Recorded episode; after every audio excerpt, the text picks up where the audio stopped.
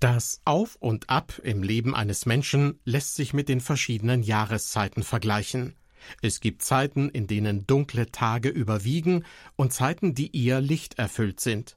Hoffnungsfrohe Situationen wechseln sich ab mit Lebenslagen, in denen wir manchmal verzweifeln könnten. Herzlich willkommen zu unserer Sendereihe beim Wort genommen, und die steht heute zum dritten Mal unter der Überschrift Jahreszeiten der Seele. Pastor Ulrich Mann von der Freien Evangelischen Gemeinde in Dresden ist auf die Idee gekommen, bestimmte Lebenssituationen von Menschen aus der Bibel mit den vier Jahreszeiten zu vergleichen.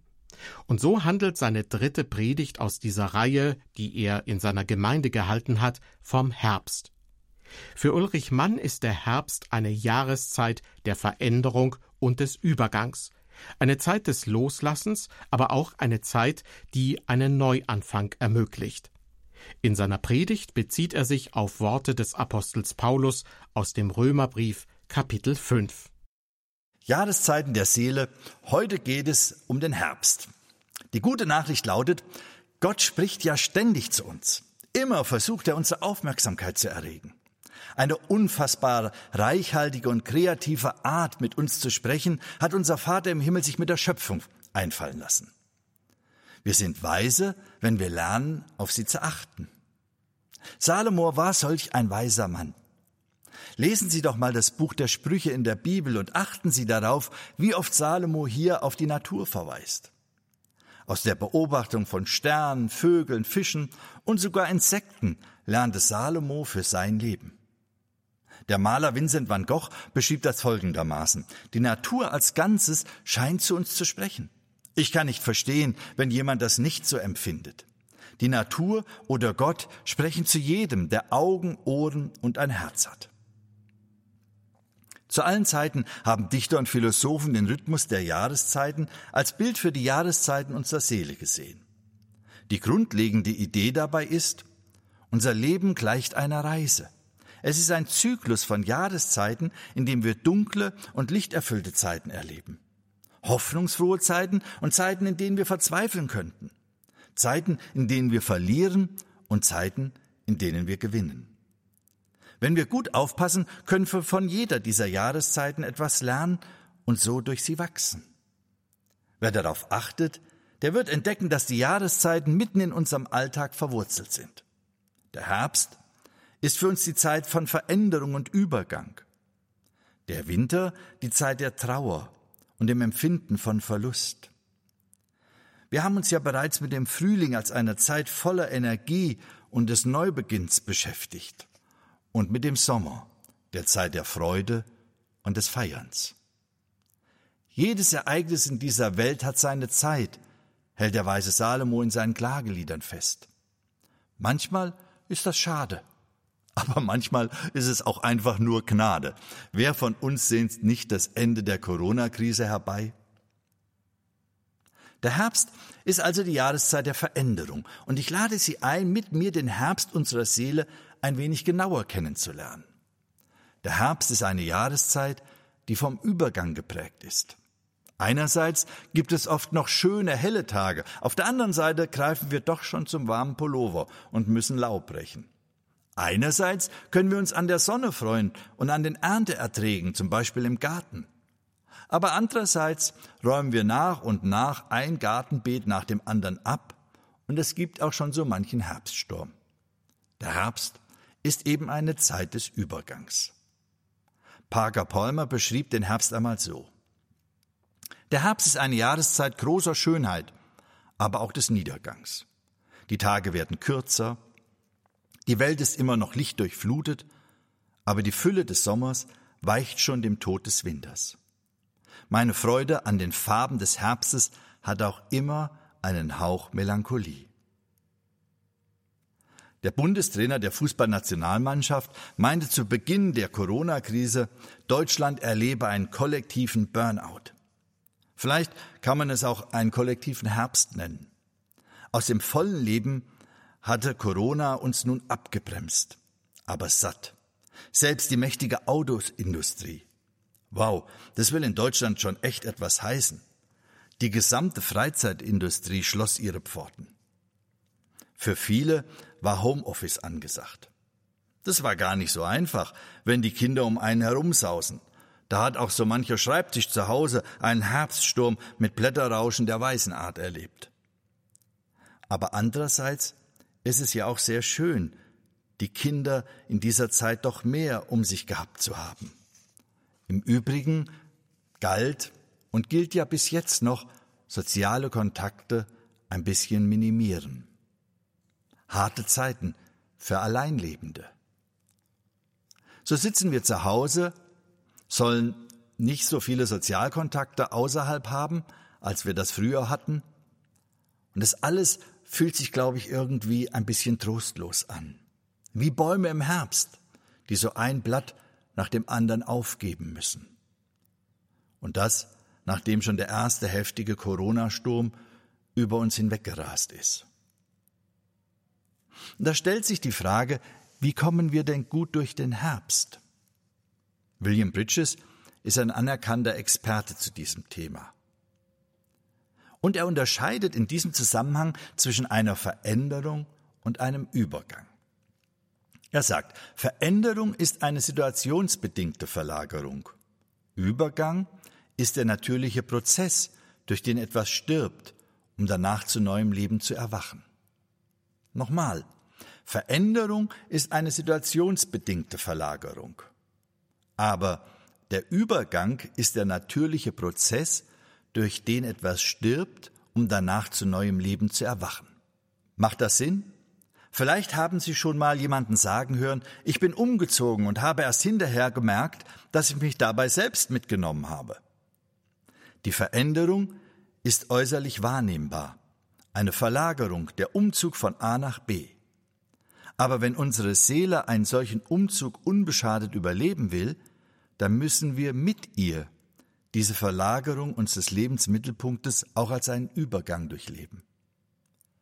Ich möchte drei Phasen des Übergangs aufzeigen.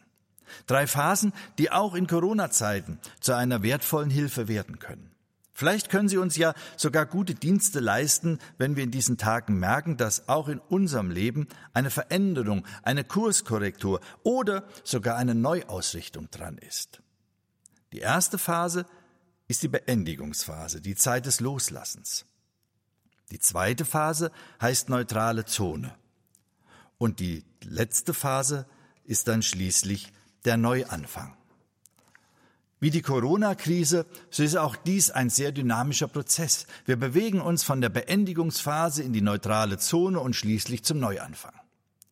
Damit wir in diesen drei Phasen auch die innere Arbeit des Übergangs bewältigen, stelle ich Ihnen zu jeder Phase eine Frage. Übrigens, ich habe viele dieser Inhalte der Predigt bei Nancy Beach gefunden, die auch einmal zu diesem Thema gepredigt hat. Hier also nun die erste Frage zur Phase des Beendens. Was muss ich loslassen? Was ist also jetzt vorbei?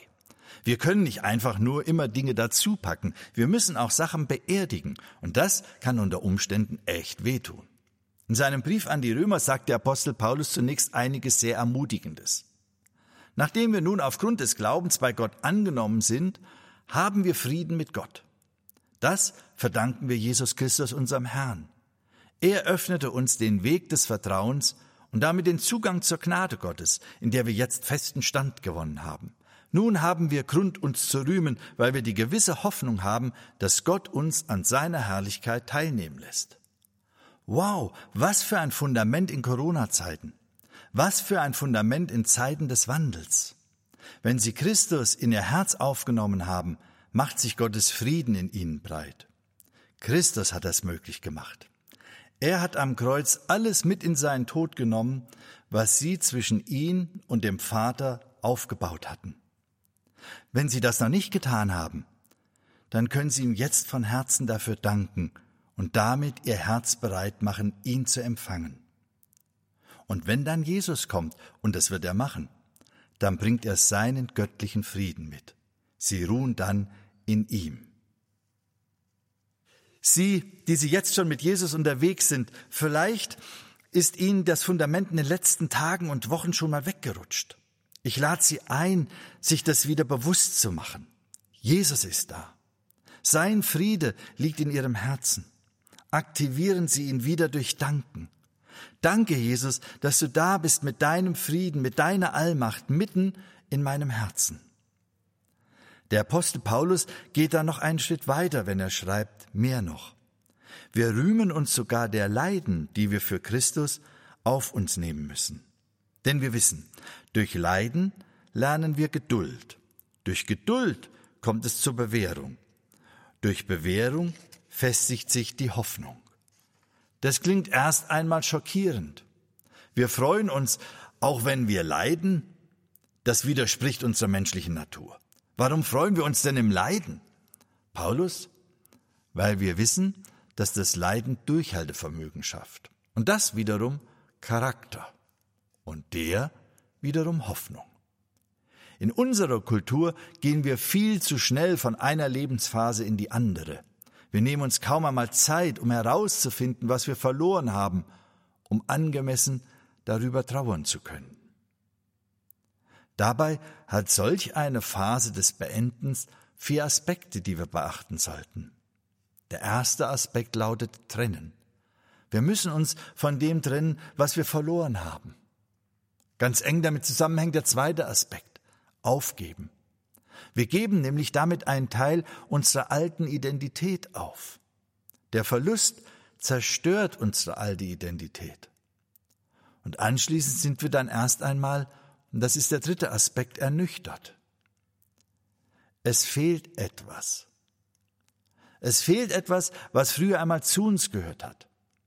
Und wir, sei es bewusst oder unbewusst, akzeptiert hatten. Und das wiederum sorgt erst einmal für, und das ist der vierte Aspekt, dafür, dass wir desorientiert sind. Es ist nicht mehr wie früher. Aber wir wissen auch noch nicht, wie sich die Zukunft anfühlen wird. Doch Paulus ermutigt uns, nehmt das an. Haltet das aus. Christus, euer Fundament, hält das mit euch aus. Das stärkt euren Charakter und am Ende wird neue Hoffnung stehen. Sehen Sie, der Herbst ist die Zeit der Ernte. Ich darf dankbar sein für Erfolge und Früchte. Sie sind der Boden, auf dem ich ehrlich werden und mir eingestehen kann, ja, es gab auch Niederlagen, es gab auch Misserfolge. Corona bietet eine Chance, die wir sonst vielleicht nie so gehabt hätten. Wir sitzen das ein oder andere Mal mehr zu Hause. Und wir können uns mit unserer bisherigen Lebensernte beschäftigen. Die Zeit nutzen, um uns einfach mal dessen bewusst zu werden, was wir im Leben schon erreicht haben. Danken Sie Jesus für das, womit er Sie in Ihrem Leben bisher schon beschenkt hat. Ihre Freunde, Ihre Verwandten, den Ehepartner und die Kinder, vielleicht die Gemeinde, den Job, die Wohnung, das Haus. Und vielleicht machen Sie in diesen Tagen ganz neue Entdeckungen. Jetzt sind plötzlich die Kinder die ganze Woche zu Hause. Vielleicht spielen sie mehr mit ihren Kindern als je zuvor. Und vielleicht entdecken sie dabei, Mensch, das hat ja was. Meine Kinder selber mehr prägen dürfen als sonst. Mal nicht durch die Erzieherin über die neuesten Lernerfolge meines Kindes informiert zu werden, sondern mit eigenen Ohren vom Töpfchen aus dem Bad zu hören, Mama, ich kann ganz alleine pullern. Vielleicht realisieren wir in diesem Tag, wie begrenzt der Wert von Geld eigentlich ist und wie viel Mehrwert Beziehung haben kann, wenn sie in die Tiefe geht. Mal Zeit haben für ein Telefonat, das wirklich in die Tiefe geht. Einen Brief, eine Mail schreiben, die mal nicht nur Formalien regelt. Ich bin überzeugt, Sie werden auf vieles andere schon selber kommen, wenn Sie den Herbst zulassen. Die Krise nicht nur als Bedrohung, sondern als Chance begreifen und sich einmal ehrlich fragen, was läuft in meinem Leben wirklich gut und was, wenn ich ehrlich bin, nicht so gut. Worum kümmere ich mich und was habe ich bisher vernachlässigt? Wenn Sie in Ihrem Leben etwas verändern wollen, dann werden Sie Altes loslassen müssen, ganz bewusst. Eine der großen Gesellschaftslügen unserer Zeit lautet, das geht schon. Das wird schon irgendwie. Genau. Es wird dann auch irgendwie. Nur ist irgendwie leider nur selten das, was wir wollen oder brauchen. Eine uralte Volksweisheit lautet, der Krug geht so lange zum Wasser, bis er zerbricht. Und dann? Dann geht nichts mehr. Lassen Sie es nicht so weit kommen. Jesus lädt Sie ein, hoffnungsfroh zu leben. In Johannes 14 lesen wir in der Bibel, Euer Herz lasse sich nicht verwirren. Glaubt an Gott und glaubt an mich, sagt Jesus. Aber das wird natürlich seinen Preis haben. Der Herbst ist die Jahreszeit, in der die Bäume ihre Blätter loslassen. Wenn sie wirklich eine Veränderung wollen oder sogar brauchen, dann werden sie Dinge loslassen müssen. Es kann sein, dass sie dabei auch auf Schuld und Versäumnis in ihrem Leben stoßen. Wissen Sie, warum ich Jesus so sehr liebe? Weil ich ihm Missratenes bringen darf. Schuld und Versagen ehrlich benennen und auch vor ihm niederlegen und loslassen darf. Er vergibt mir. Und darum kann ich loslassen, auch meinen falschen Stolz, um zum Beispiel Beziehung wieder in Ordnung bringen zu können. Paulus ermutigt uns, sorgt euch um nichts, sondern bringt in jeder Lage betend und flehend eure Bitten mit Dank vor Gott. Und der Friede Gottes, der alles Verstehen übersteigt, wird eure Herzen und eure Gedanken in der Gemeinschaft mit Jesus Christus bewahren. Der Herbst ist eine Zeit des Übergangs. Christus lädt uns ein, diese Zeit zu nutzen. Nehmen Sie sich doch einfach jetzt einige Augenblicke Zeit, um Christus Ihr Herz weit zu machen, damit sein Friede tief in Sie eindringen kann. Er kann uns zu einem wunderbaren Fundament werden, auf dem der vielleicht schon längst notwendige oder sogar lang ersehnte Übergang in eine neue, hoffnungsfrohe Zeit gehen kann. Jahreszeiten der Seele Teil 3 Der Herbst in dieser Sendung hörten Sie eine Predigt von Pastor Ulrich Mann aus Dresden. Er sagt, von jeder Jahreszeit kann man etwas lernen und dadurch geistlich wachsen. Der Herbst ist die Zeit von Veränderung und Übergang. Wenn Sie einen Teil dieser Sendung oder die beiden vorigen über den Frühling und den Sommer nicht mitbekommen haben, kein Problem. Alle drei finden Sie in unserer Audiothek im Internet unter irfplus.de sowie in der IRF Plus App. Den nächsten Teil aus der Predigtreihe Jahreszeiten der Seele können Sie heute in einer Woche hören. Er befasst sich noch einmal mit dem Herbst. Im Mittelpunkt steht dann eine Verheißung Gottes aus dem Alten Testament, die er damals dem König Salomo gegeben hat. Und nun bedanke ich mich für Ihre Aufmerksamkeit, danke fürs Zuhören und Gottes Segen mit Ihnen.